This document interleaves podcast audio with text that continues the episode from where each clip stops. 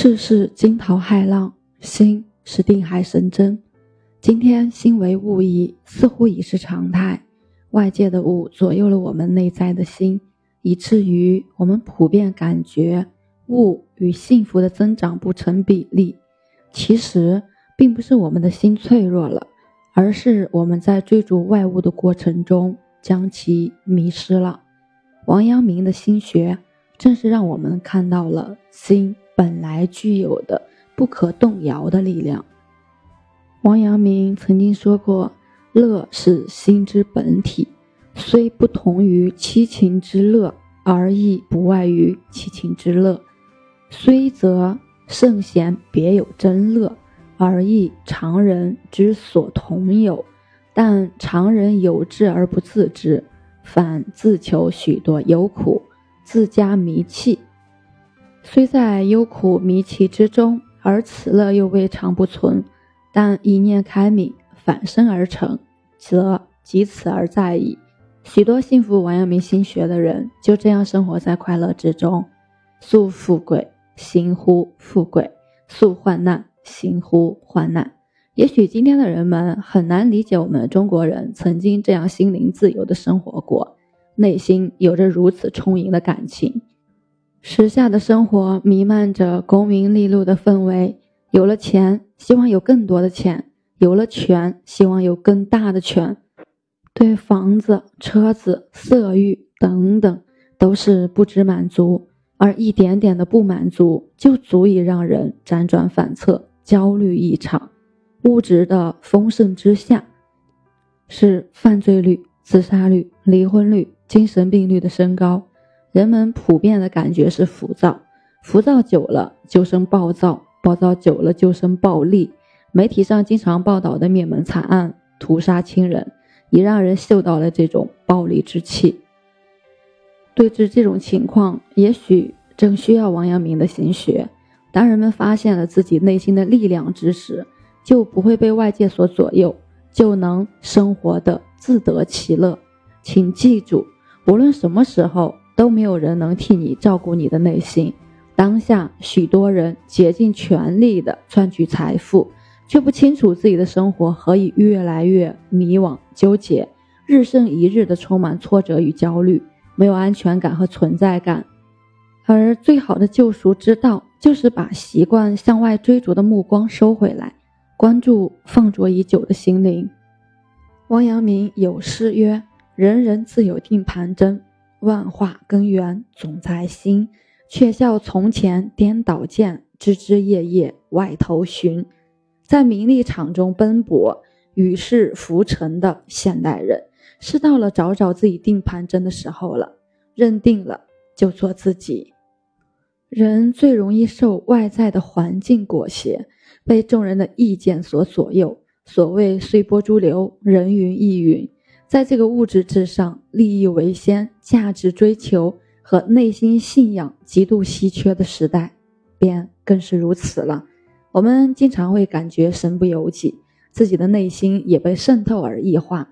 某个时刻会突然惊觉自己越来越陌生，常常感到自己正变得越来越冷漠、可悲、可怕、悲哀，眼睁睁看着自己的底线是越来越低，操守越来越弱。有人用现实和生存为自己开脱，这是说不过去的，因为你并没有到活不下去的地步。多少先贤已早已为我们垂范了穷达不堕、生死不移的骨气，这一切都是因为我们背叛了自己的内心，丢失了自己的本心，没有坚持做自己。王阳明曾对弟子说：“人胸中各有个圣人，只自信不及。”都自埋倒了。他强调以高度自信的姿态起立于时间。良知人人都有，是一种不假外力的内在力量。怎样做最可靠的，还是听从自己的内心。熟悉乔布斯的人都知道，他呢曾经去印度修行，也曾想去日本学禅。一位大师对他说：“修行就在日常的生活和工作中。”乔布斯才决定留在美国，并开创苹果公司。在谈及自己的成功时，乔布斯一直强调跟随自己的内心。王阳明的一生也是意志坚定、坚持自我、特立独行的一生。在朱子学一统天下的时代，王阳明提出知行合一，给当时的人们带来巨大的冲击。人们不能理解其本意，惊讶者有之，非难和指责者层出不穷。王阳明曾这样形容自己的处境：“危战断我前，猛虎围我后，道牙落我左，绝壑临我右，我卒负金针，雨雪。”更分骤，到了嘉靖元年，王阳明已经是平定藩王之乱的大功臣，却依然遭受其他官员的攻击。当年进士考试由礼部负责出题，测问题中涉及心学，出题人暗中希望考生指责王阳明，可见王阳明的处境之艰难。尽管如此，王阳明在压抑自我、反省己过之后，坚信自己的学说是正确的、明澈的。在今只信良知真是真非处，更无掩藏回护。做的狂者，使天下尽说我行不掩言，无意只依良知行。这让我们看到心学一大真谛，内心力量的源泉所在，正在于遵循自己的良知，做真实的自己。这不是我行我素、恣意妄为，而是坚持自己认为正确的。是一种骨气和硬气，在这其中既有当下人心危机的根源，也有对治的药方。心病还需心药医，工作就是修行，不努力工作是最大的无良。王阳明曾对一个感慨政务长生的官员说：“心学它不是悬空的，只有把它和实践相结合，才是它最好的归宿。”我常说，去事情上去磨练，就是因此。你要断案，就要从断案这件事情上学习心学。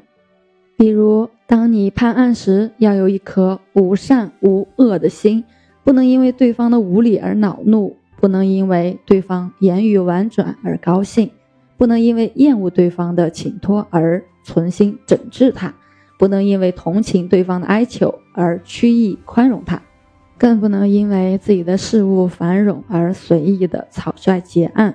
如果抛开事物去修行，反而处处落空，得不到心学的真谛。凡人眼中，工作是工作，修行是修行。工作是为了糊口，与其有关的词汇是乏味、机械、劳累的，充满了俗世趣味；而修行是高大上的，与其有关的词汇就是心灵、修道、正果等。修行两个字本身就给人远离尘世的。超脱之感，俗人眼中修行应该是找个深山老林，最好是有古庙、静寺、静坐、练练瑜伽、读读佛经、深呼吸，或是朝拜宗教圣地，比如去海拔五千多米的西藏佛教神山岗仁波齐，冒着生命危险转上几圈。这种修行方式在王阳明看来就是着相了，矫揉造作，为修行而修行。他认为工作就是修行。工作情境就是最好的修行之地，工作越繁重，修行的时机就越好。王阳明对工作中修行的解释是，在工作中自然而然的按照良知要求去行事，除了良知的指示外，心无旁骛。你在工作中的表现如何，良知轻而易举就能知道，不欺良知才是真修行。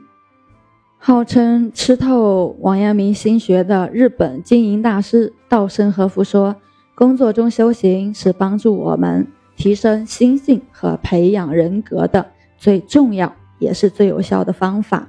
我们去用心工作，就是用工作来磨练我们的心，提升了我们的灵魂层次，光明了我们的良知。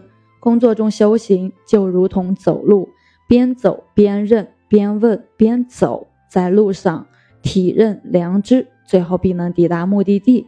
良知的光明，一个人最大的无良就是不能尽职，因为他是对你良知的背叛，同样也会把你的人生带入深渊。安心工作，努力工作吧，那就是你的修行，不仅是你事业的路，也是你人生的路。人忙，心不能忙。不做红尘俘虏，不成欲望奴隶。忙是一种现实的存在，事物繁杂，逼使着人投入其中，身体得不到休息是一种忙；而心烦意乱，时刻充满各种杂念，得不到片刻宁静，也是一种忙。生活在城市繁华的我们，无论是身体还是心灵，都时刻得不到休息，以至于很多人都迷失了自己。丧失了自我，这样导致的结果就是现代人无时无刻不处于一种焦虑、急躁、浮躁、灼热的状态之中。哪怕是有了闲暇时间，要么不知道如何有效支配，要么处于心绪烦乱、无所适从之中。所谓的空虚、无聊。考量王阳明关于忙的相关论述，我们不难发现。造成这种现象的首要原因，便在于欲望的膨胀，是欲望蒙蔽了自己的心，而失去心中主宰，于是只剩下了不停的奔波忙碌。今天对于大多数人来说，我们让其放弃物质上的追求，大概是不可能的，但是至少不能完全被他左右，至少应该留给心灵一点空白，至少要节制一些。不能放纵自己的欲望，日子过得简单了，我们所谓的忙也会适当的减轻一些。一旦个人欲望得不到控制，那这个人就会终日忙乱，找不到内心甘甜的幸福，而成为物欲的奴隶。最重要的是，节制欲望可以让我们的本心更加真切，重新拥有身心的主宰。这样，即使在不得已的繁忙与压力之下，也能。更加从容、高效、有效地处理诸多工作和生活问题。人忙而心不忙，活着的最好状态是什么？我能想到最好的词是从容，不急不缓，淡定悠闲。事再大也举重若轻，事再多也有条不紊。用做事去修行，用心境安生活，这就是从容的活着。似乎高高在上，似乎遥不可及。王阳明则告诉我们，一切的秘密也不过是三个字：心不动。心不动的秘密也不过是一句话：收回向外追逐的目光，重新发现内心的良知，并依之而行。心若安定，万事从容。我是袁一凡，一个二十岁的八零后修行人。喜欢主播的，欢迎关注，欢迎订阅。